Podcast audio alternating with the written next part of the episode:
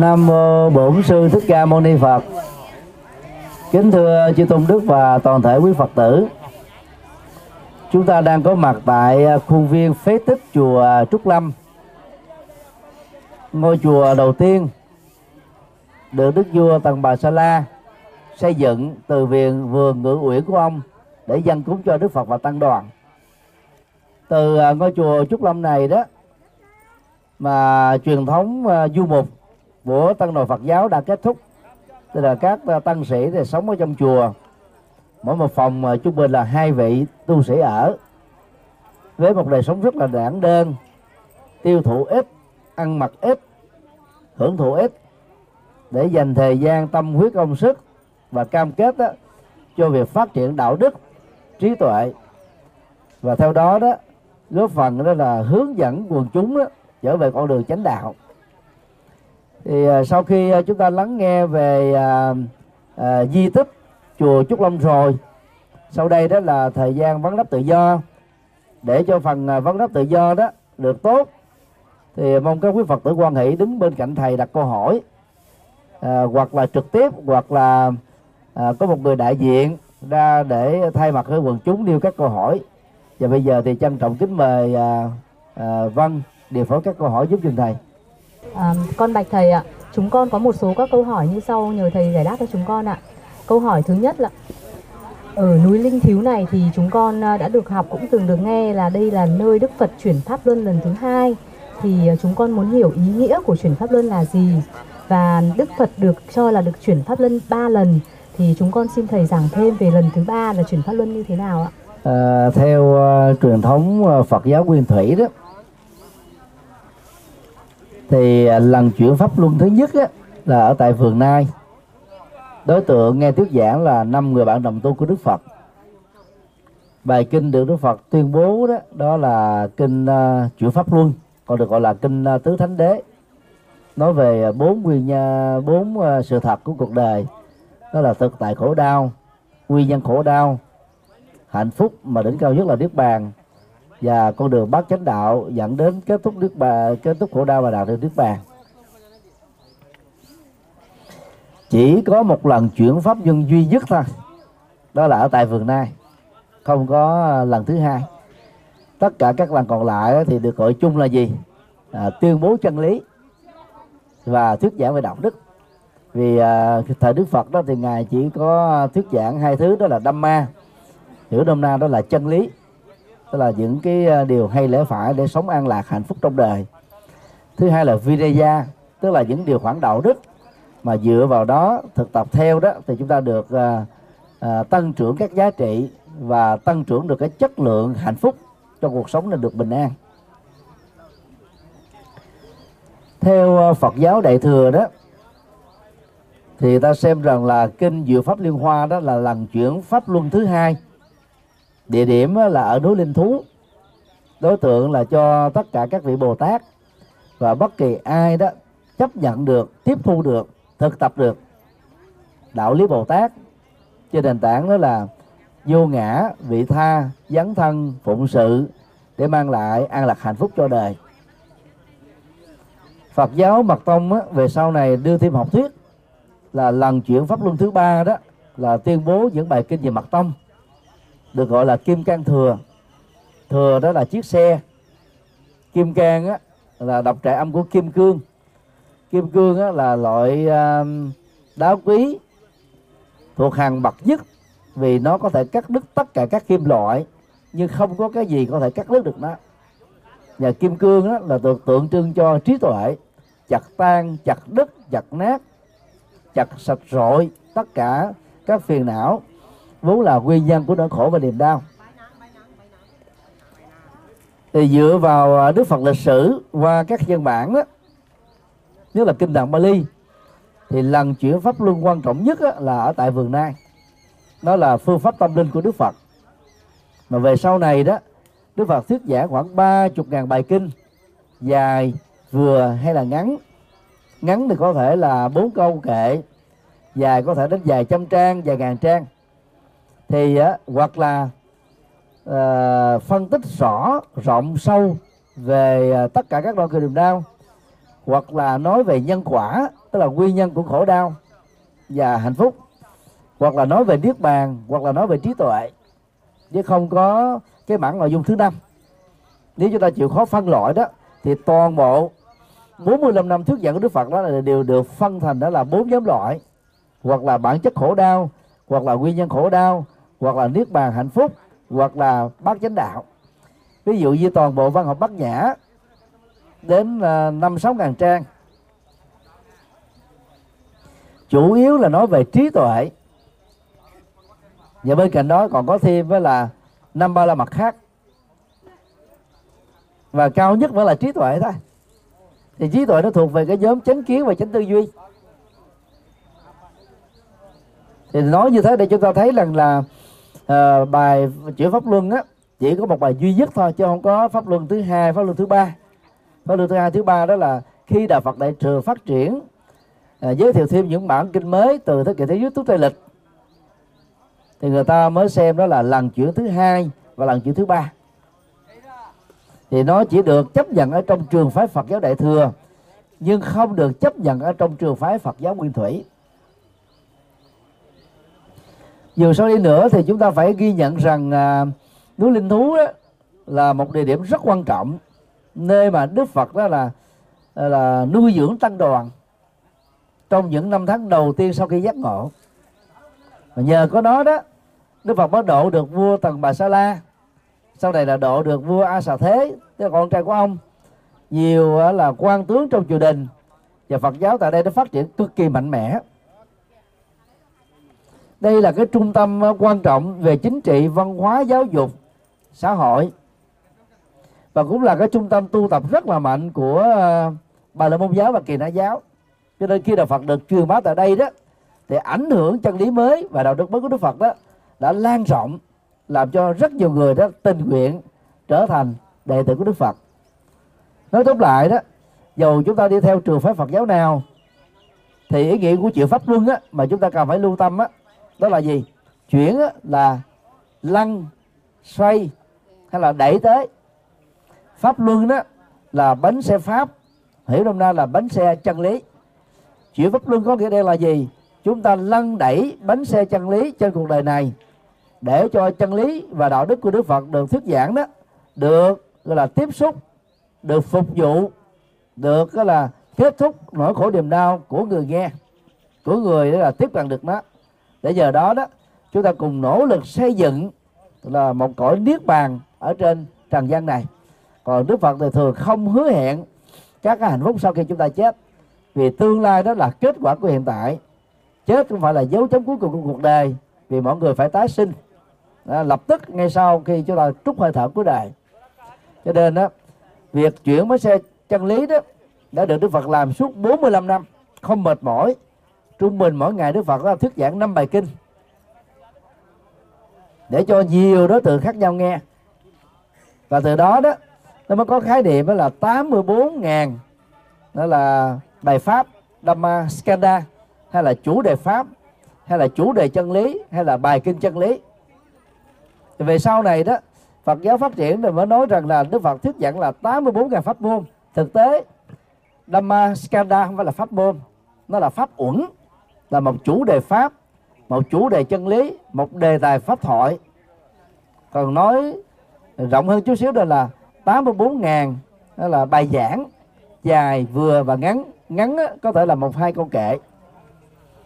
Thì à, bất cứ ai dù là tăng ni phật tử làm công việc đó là chia sẻ phật pháp cho người thân của mình bằng cái ngôn ngữ đời thường đều được xem là đang làm cái công việc là chuyển pháp luân. Và bằng cách đó đó mỗi phật tử hãy phát nguyện. Một năm, tối thiểu là chúng ta chuyển pháp luân được cho 6 người nghe. Ai làm à, CEO à, tổng giám đốc, điều hành các cái tập đoàn, công ty, xí nghiệp, hoặc là những nhóm trưởng, nhóm phó đó, thì nên tận dụng cơ hội làm việc đó, giới thiệu Phật pháp là chúng ta đang vận chuyển bánh xe chân lý cho người khác tiếp cận được.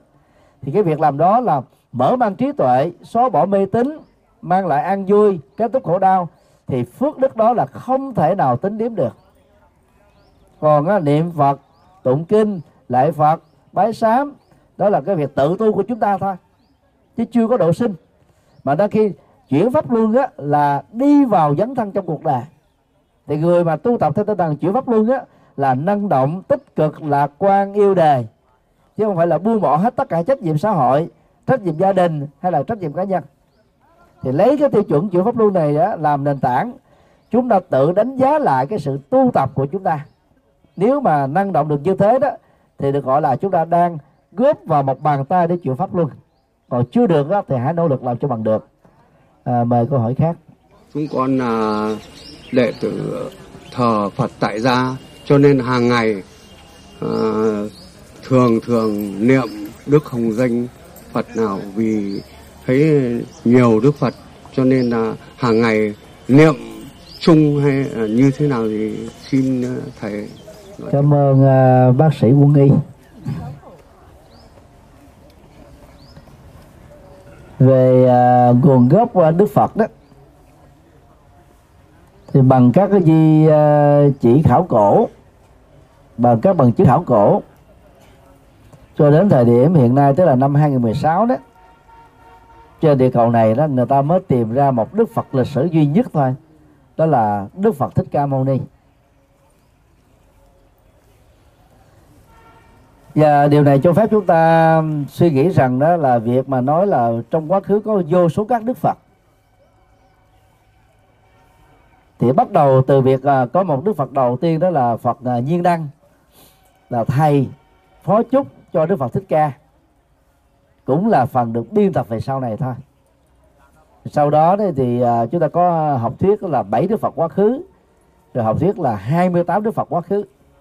Thực tế đó trước Đức Phật Thích Ca trên địa cầu mà chúng ta đang sống á, chưa từng có một Đức Phật nào ra đời hết á.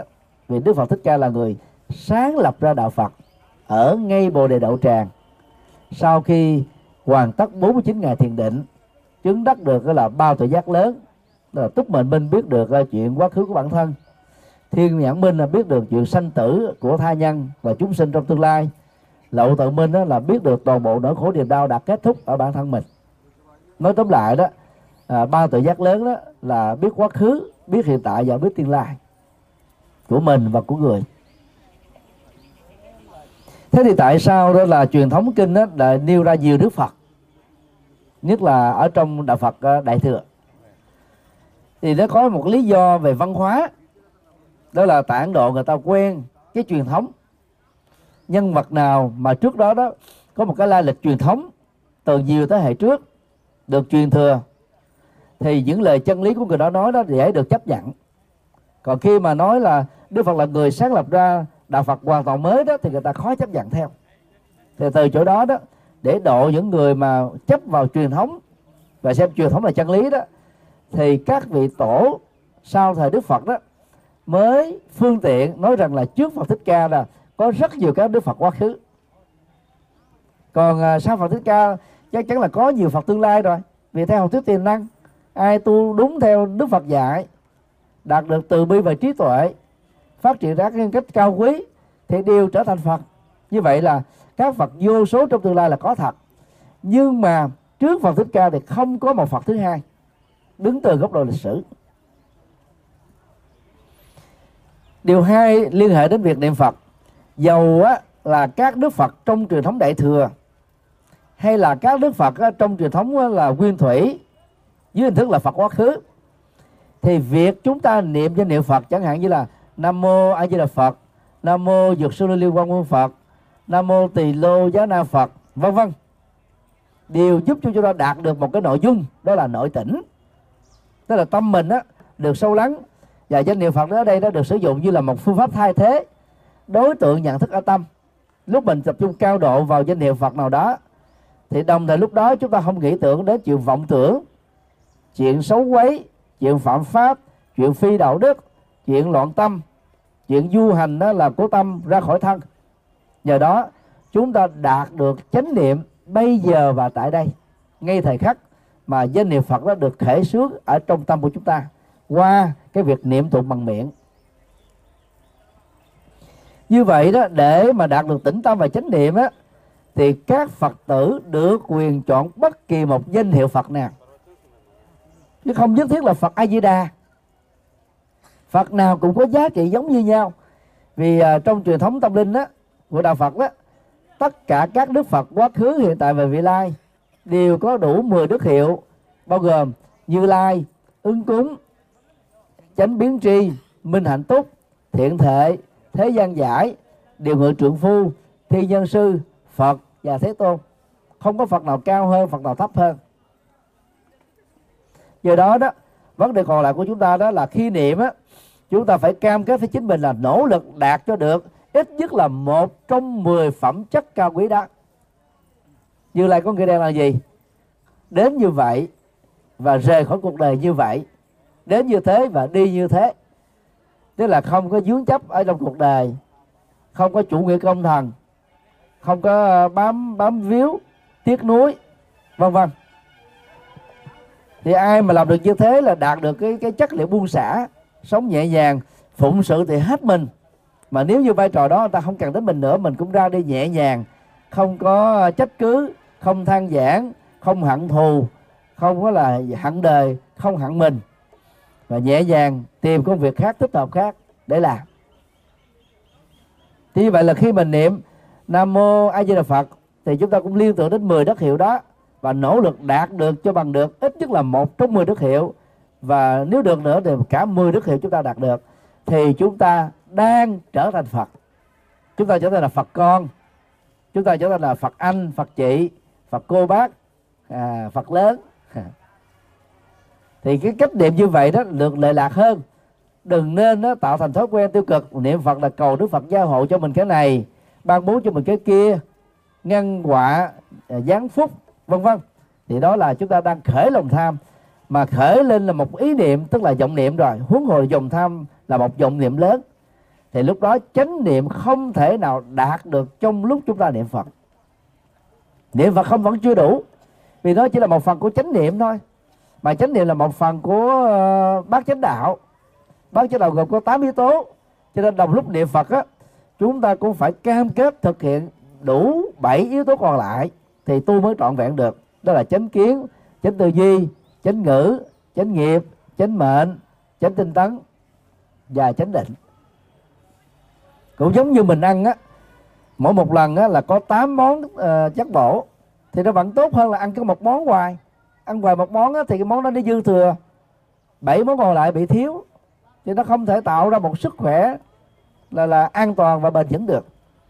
Rồi Đức Phật giới thiệu một đạo Phật á nó giống như là buffet 8 món. Ai ăn đủ 8 món như vậy là chắc chắn đảm bảo đầy đủ sức khỏe dưỡng chất sống thọ sống lâu sống tốt thôi. Thì nói tóm lại đó niệm phật đó, mỗi ngày chỉ cần à, một tiếng đồng hồ hai tiếng đồng hồ là đủ. Thời gian còn lại chúng ta phải đọc kinh làm phật sự làm thiện sự thể hiện trách nhiệm gia đình trách nhiệm xã hội làm ăn kinh tế rồi phát triển vân vân để đóng góp cho cuộc đời. Chứ không nên chỉ tập trung một thứ chỉ có niệm phật không. Vì đạt được chánh niệm mà không phát triển trí tuệ thì rất là uổng. Mà không phụng sự độ sinh á thì người có chánh niệm như thế cũng rất là uổng. Đâu giúp ích gì cho cuộc đời chỉ có được bình yên ở tâm thôi. Cho nên đó niệm phật đó, chỉ là một phần nhỏ của việc thực tập phật giáo. Chứ không thay thế được tất cả gọi là vạn thiện công đức và thay thế được cho tất cả các phật sự được. Muốn có cái phước báo ở phạm vi nào chúng ta phải gieo chánh nhân ở phạm vi đó. Chứ còn niệm Phật một câu không thể phước sanh vô lượng lại Phật một loại không thể tội việc hài sa. Cái câu nói đó chỉ là cái câu khuyến dụ thôi để cho những người mê tín dị đoan đó người ta thích mà vào đạo Phật. Chứ không phải là câu tiêu bố chân lý. Đó là do hòa thượng tịnh không phương tiện mà nói ra. Còn Đức Phật thì không dạy phương tiện như thế. Đức Phật dạy muốn gieo uh, hạnh phúc thì phải trồng nhân hạnh phúc. Muốn hưởng là an lạc thì phải trồng nhân an lạc thôi chứ không có một sự lựa chọn khác. À, xin mời câu hỏi khác. Nghe là ờ, Phật là trước đây và có rất nhiều Phật, nhưng mà chúng con được nghe thầy ờ, bổn sư thích ca mâu ni Phật là có bài thuyết giảng về Phật A Di Đà thế và chúng sinh, chúng con mới theo đạo Phật, với cái trí thức rất là còn nhỏ nhen, hiểu Phật không đủ, và cái tuổi cao rồi bây giờ chỉ nghĩ đến niệm Phật A Di Đà Phật. Và để rồi cuối đời xin được vãng sanh và theo Phật. Thế thì đúng là khi theo Phật thì chúng con luôn luôn tâm tưởng là có trí, có tin, có hạnh, có nguyện. Thế nhưng mà trong cái điều kiện mà thầy đã giảng thì chúng con thấy Phật A Di Đà mà chúng con thường vấp một cái hoặc gặp thầy, chúng con đều A Di Đà Phật. Hoặc có điều gì chúng con A Di Đà Phật, trong hàng ngày chúng con đều A Di Đà Phật. Thế bây giờ suy nghĩ thế nào để cho chúng con được giải thoát và được suy nghĩ cho nó đúng ý thầy A Di Đà Phật? À, đây là câu hỏi rất hay mang tính à, phổ thông. Mà phần lớn uh, các phật tử ở tại Việt Nam là tu theo tịnh độ và niệm danh hiệu Đức Phật A Di Đà. Như tôi vừa chia sẻ đó bản chất của việc niệm Phật á, là để cho tâm mình được bình an. Về phương diện Phật học á, là niệm Phật á, là để đạt được chánh niệm. Bây giờ và tại đây thì đang lúc niệm Phật đó chúng ta sẽ có được cái cơ hội là không làm những việc xấu. Chúng ta xa lánh tất cả những nghiệp bất thiện. Thì đó là giá trị của việc niệm Phật thôi. Niệm Phật danh hiệu nào thì cũng có được cái kết quả giống như nhau. Vì nó chỉ là cái đối tượng thay thế nhận thức ở tâm thế thôi. Về sau này á, khoảng thế kỷ thứ năm sau tây lịch á, thì tịnh độ tông phát triển mạnh ở trung quốc và nhấn mạnh đến cái việc là niệm phật đã được giảng sanh tây phương. Và nhất là hộ niệm trong cái khoảng thời gian hấp hối, chuẩn bị qua đời đó. Chúng ta phải dựa vào kinh A Di Đà. Nếu mình tu theo tịnh độ, kinh A Di Đà thì Đức Phật nói rất rõ, muốn giảng sanh tây phương á, thì phải có hội đủ ba điều kiện tiên quyết và hai điều kiện phụ thuộc. Ba điều kiện tiên quyết bao gồm bất dĩ thiểu thiện thiện căn phước đức nhân duyên đắc sanh bị quốc với cái đen là không lễ, không thể lấy căn lành ít, phước đức ít, nhân duyên tốt ít mà sanh về tây phương được. Đảo ngược cái vế này lại thì chúng ta sẽ có một cái nội dung tương đương. Muốn sanh về tây phương á, chúng ta phải có căn lành lớn, công đức lớn và nhân duyên tốt lớn. Căn lành lớn đó tức là chuyển hóa được tham ái sân hận si mê và chấp thủ. Công đức lớn đó thì làm các phật sự các thiện sự ở phạm vi vi mô và quỷ mô và thường xuyên. Nhân duyên tốt lớn đó, tức là chúng ta tạo điều kiện thuận lợi cho người khác cùng tu với mình. Mình trở thành con chim đầu đàn lập đạo tràng khuyến tấn giúp đỡ hỗ trợ để mọi người cùng đạt được các giá trị hạnh phúc giống như mình. Thì đó là ba điều kiện tiên quyết để giảng sanh tây phương. Hai điều kiện phụ thuộc được nêu ra trong kinh di đà đó gồm có quán pháp âm và kinh mô tả như thế này nè. Nhân cơ hội khi mình nghe tiếng chim kêu gió thổi thông reo suối chảy mây bay đều liên tưởng rằng đó nó chính là những cái điều kiện để diễn đạt những cái chân lý uh, uh, tứ diệu đế bát chánh đạo bảy bồ đề phần dân vân à, hiểu theo nghĩa bóng là gì? Lấy dữ liệu của ta bà để xây dựng tịnh độ. Chứ không có đào tẩu khỏi cái cuộc đời này. Đang khi đó rất nhiều người tu theo tịnh độ tông á người ta gọi là yểm ta bà hân tịnh độ. Chán ghét của ta bà nó thuộc về tâm sân. Hân tịnh độ nó thuộc về tâm tham. Thì nó ngược về tâm chữ đức phật. Đây là chủ trương của trung quốc chứ không phải là của đức phật cho nên đó chúng ta không nên để cho cái tâm chán ghét nó diễn ra. Mà phải nhận diện sự vật, sự việc, dù là khổ đau hay hạnh phúc, thuận hay là nghịch, như chúng đang là. Không đè nén, không ức chế, không có cưỡng chế cái tâm lý của mình. Để cho tâm của mình đó là nhận diện nó rất là rõ, rồi buông bỏ nó, để tâm mình nó được bình an. Và yếu tố cuối cùng đó là nhất tâm bất loạn tức là niệm phật thường xuyên để tâm mình lúc nào cũng ở trong chánh niệm và chánh định. Thì lúc đó khi chết á nhờ ba cái yếu tố tiên quyết và hai yếu tố phụ thuộc này đó một người đã có thể tức là có mặt ở cảnh giới an lành của đức phật a di đà trên thực tế đó thì rất nhiều người đâu có làm ba yếu tố đầu đâu mà được. Chỉ có niệm phật không. Nhất tâm bất loạn thì không đủ tiêu chuẩn để giảng sanh tây phương. Và khi mà các bác phật tử nghe uh, thầy phân tích cái điều này đó đừng nên bị sốc đừng nên tiếc nuối là trong khoảng thời gian mấy chục năm qua đó chẳng lẽ tôi làm như thế là thiếu? Nó chưa đúng. Uổng ích không có sao hết á. Niệm phật là được tâm bình an. Thì bây giờ mình bổ sung thêm ba yếu tố còn lại. Đó là à, căn lành lớn công đức lớn nhân duy tốt lớn và pháp âm lớn. Cộng thêm đó đây là bốn điều. Chứ còn niệm phật nhất tâm bất loạn không đó chỉ là một phần năm thôi. Mà một phần năm này chưa đủ tiêu chuẩn thì làm sao mà giảng sanh tây phương được còn ở mức độ triết lý và sâu xa hơn, thì chúng ta không nên hiểu cái đoạn kinh A Di Đà đó theo nghĩa đen, mà phải hiểu theo nghĩa triết học. Thế giới tây phương cực lạc có hay không không quan trọng. Mà quan trọng á, muốn được sản sanh về đó, chúng ta phải làm năm điều này. Khi hội tụ được năm điều, căn lành lớn, công đức lớn, nhân duyên túc lớn, pháp âm lớn và nhất tâm bất loạn, thì lúc đó đó chúng ta có mặt ở chỗ nào? Chỗ đó chính là cực lạc chỗ đó tính là tịnh độ. Giá trị triết học sâu sắc của bài kinh nằm ở chỗ này. Chứ không phải là nằm ở nghĩa đen. Nhưng mà rất tiếc là nhiều phật tử cứ hiểu theo nghĩa đen thôi. Rồi chán bỏ cái cõi ta bà này, mong sau khi chết đó là về tây phương cực lạc. Mà suốt một kiếp người chỉ có lần chủ niệm phật không, làm sao đủ cái gì mà đi.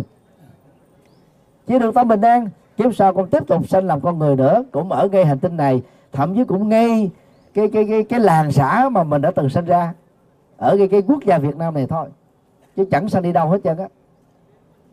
Vì nhân á quyết định đến cái quả. Muốn quả như thế nào thì phải gieo nhân á, thích hợp như thế tương đương như thế. Chứ không thể tình cờ ngẫu nhiên được. Thì đó tóm lại đó ai niệm phật cứ tiếp tục niệm. Nhưng phải hiểu rằng gì? Nó chỉ là chánh niệm thôi. Mà chánh niệm là một phần tám của bát chánh đạo. Bát chánh đạo là một phần tư của tứ diệu đế. Chúng ta phải tu tập đúng trọn vẹn những điều còn lại thì ăn chắc mặt bền đảm bảo an toàn bền vững. Kết quả chắc chắn là diễn ra với chúng ta thôi. Chứ còn có niệm phật không đó thì chúng ta chỉ được bình an ở tâm. Chứ không thể thay thế các thành quả giác ngộ giải thoát được. À, xin mời câu hỏi khác thay mặt cho các bạn đồng tu. Có một câu hỏi muốn hỏi thầy. Tại gia chúng con đang thờ Phật à, Quán Thế Âm Bồ Tát nhưng mà nay chị em con sang đêm lại thỉnh thêm một bức Phật của vị bổn sư thì con không biết là mình phải về thờ như thế nào cho nó đúng chánh pháp thì à, ai đã có tượng Phật cầm lại uh, cho thầy xem chút xíu. Các tượng Phật mới vừa thỉnh đó để xe hả? Đây cầm cầm một tượng đưa cho thầy coi không sao mượn mượn thôi. Thầy thầy đưa đó. thì quý vị đây à, đang nhìn thấy đó cái tượng này đó là tượng à, biến thế của đức phật chữ pháp luân. Biến thế của đức phật chữ pháp luân. Rồi đem đem về được rồi.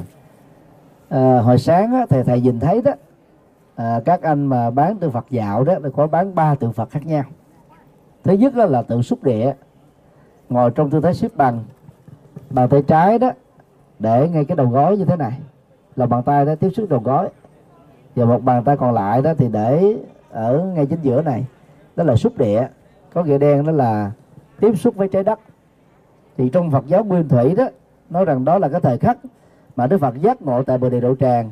Ba ba thế giới là dục giới, sắc giới, vô sắc giới. Và tam thiên đại thiên thế giới đó là chứng kiến sự giác ngộ Đức Phật. Có nghĩa là nhân vật lịch sử được giác ngộ, chứ không phải là một nhân vật huyền thoại còn theo Phật giáo đại thừa đó là xúc địa đó là đi vào cuộc đời. Tiếp xúc với trái đất là đi vào cuộc đời theo nghĩa bóng đó, đó là nhập thế.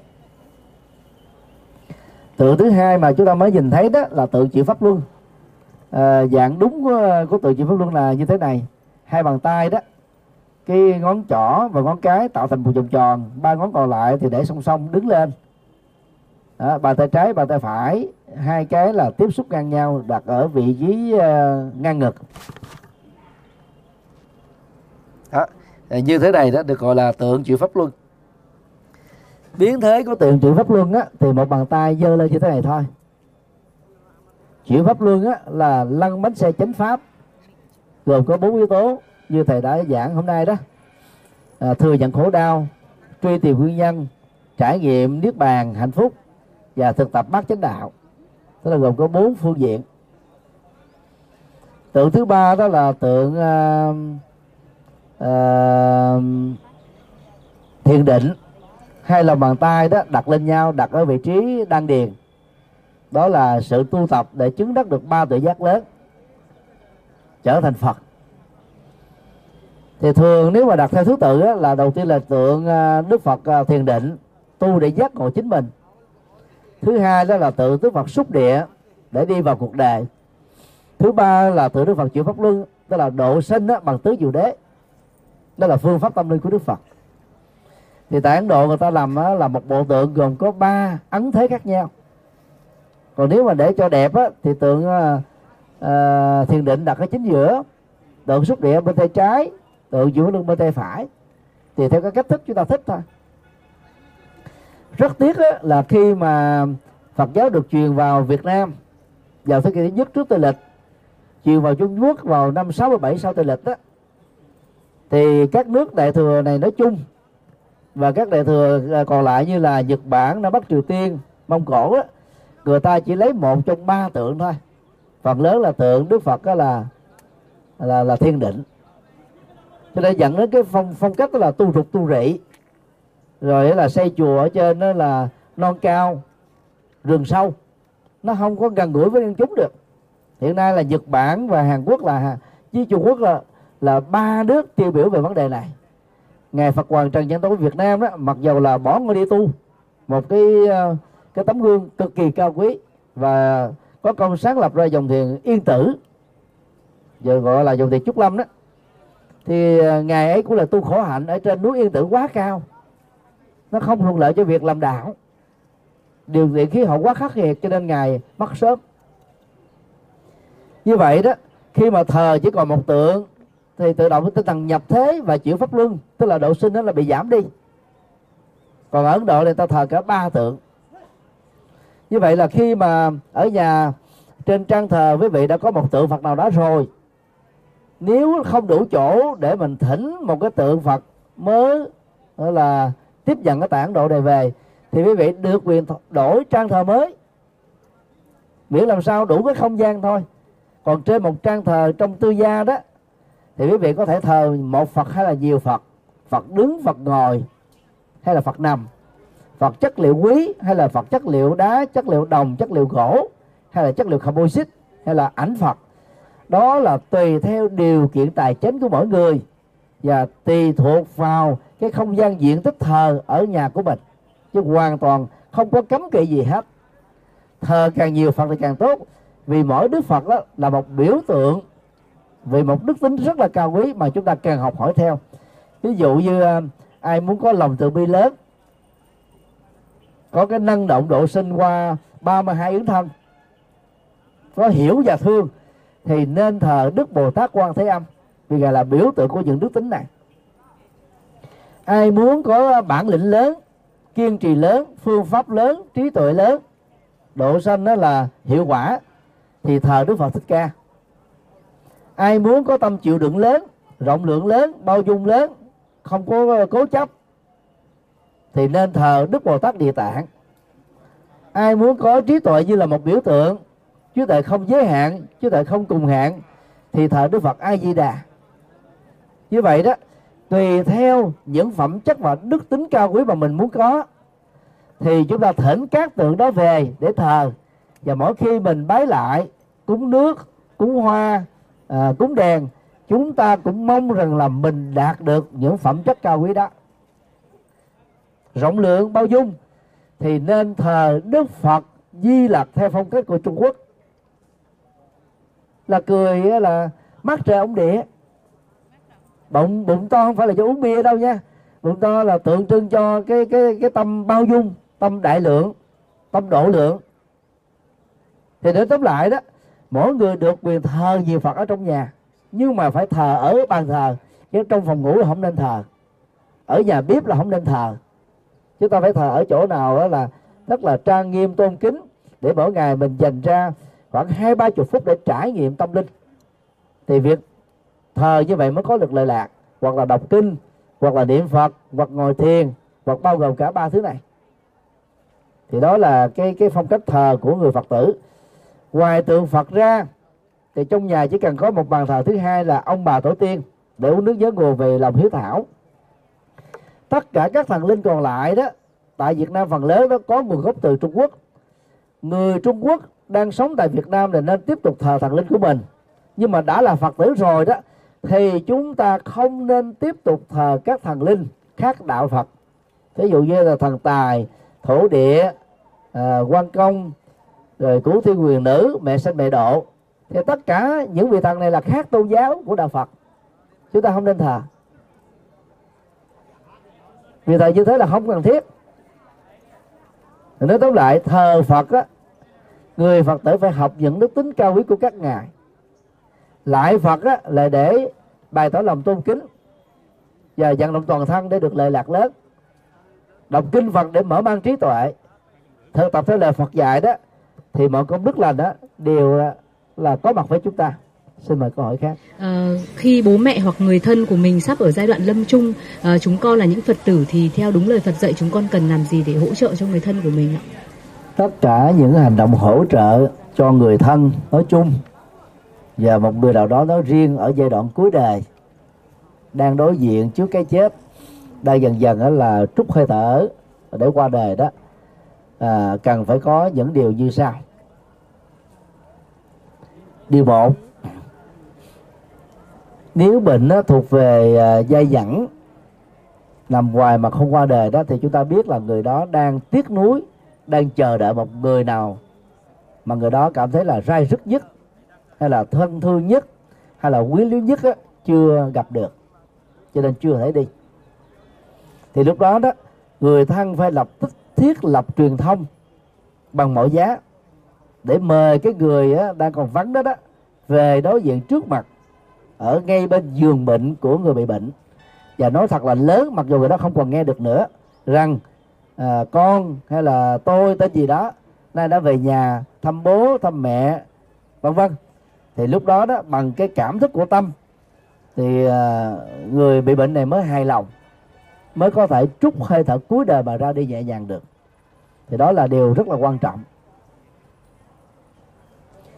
Người thương nhất hoặc là người ghét nhất á, là hai đối tượng được người gần chết đã quan tâm.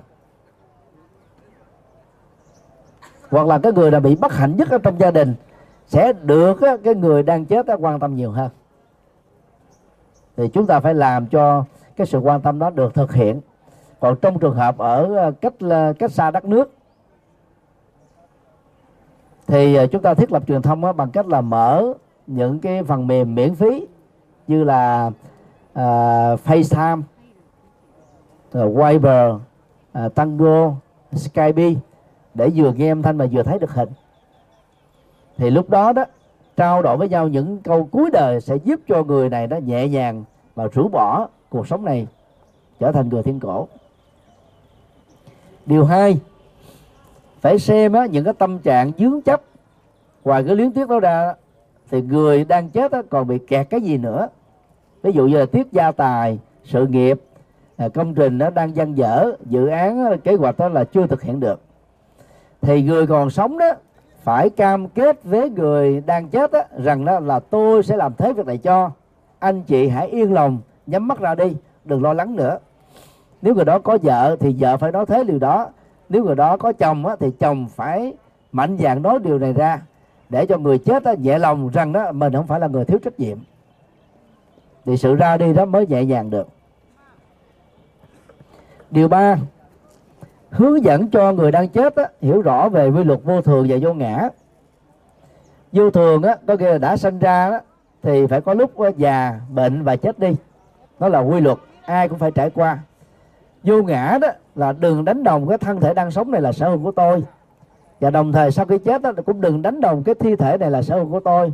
Gia tài sự nghiệp vợ chồng con cái danh dự những thứ mà người đang chết đó, tạo dựng mấy mươi năm trên cuộc đời để có được á, không phải là sở hữu vĩnh hằng của mình. Nó chỉ là tạm sở hữu của mình trong mấy chục năm thế thôi.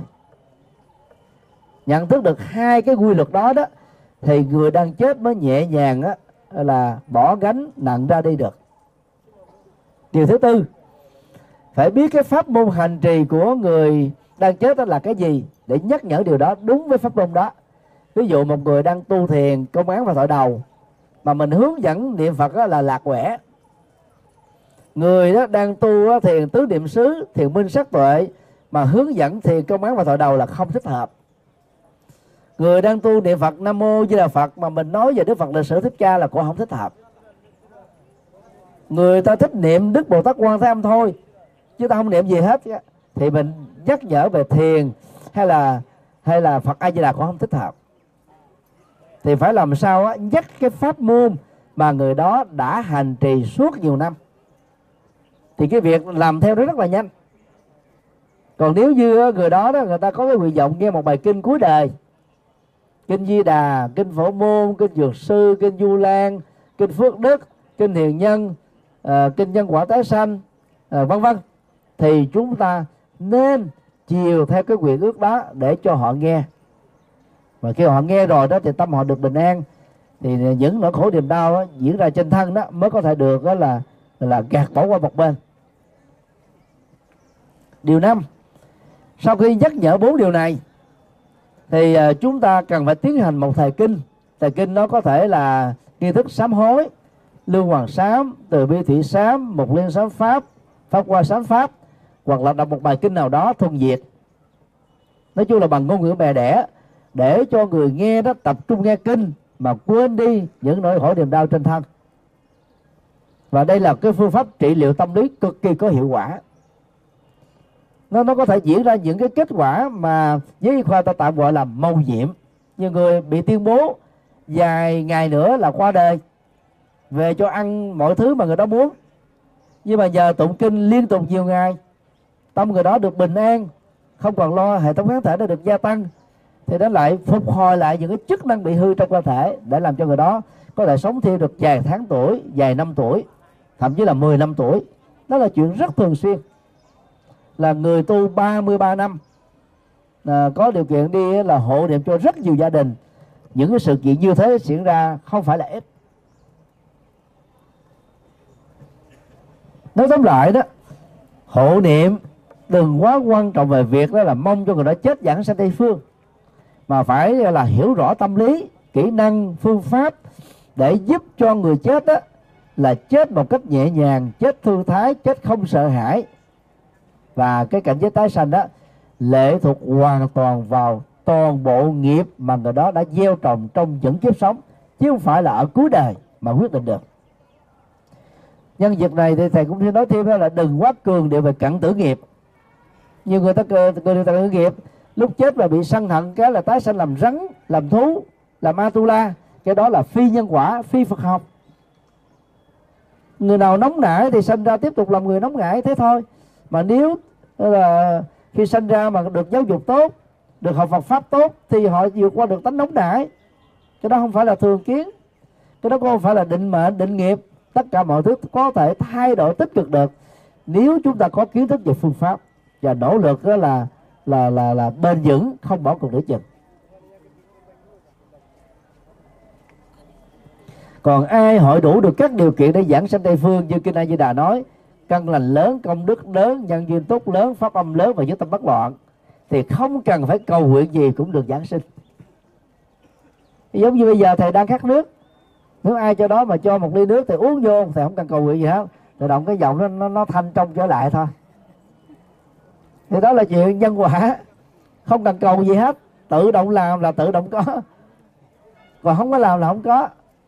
Đức phật đã nói rồi, trong đại dương luân hồi, các đệ tử hãy tự mình lại vào bờ, lội vào bờ giải thoát. Trong đêm u tối mù mịt, mỗi người hãy tự mình thắp đuốc lên mà đi. Như lai tức là đức phật, chỉ là bậc thầy trên nguyên tắc thôi. Ngài công bố chúng ta những tấm bản đồ qua những cái to thuốc mình phải có trách nhiệm uống thuốc tức là thực tập lời Phật dạy để an và hạnh phúc đó, nó nó trổ quả với mình bây giờ và tại đây. Còn tương lai đó là kết quả của hiện tại. Hiện tại chúng ta gieo trồng nhân à, nhân thiện được quả hạnh phúc thì trong tương lai chúng ta cũng hưởng được cái cộng hưởng đó, và cái nhân quả của an lạc và hạnh phúc đó. À, kính chúc tất cả được an lành trong chánh pháp và tâm trong cuộc đời.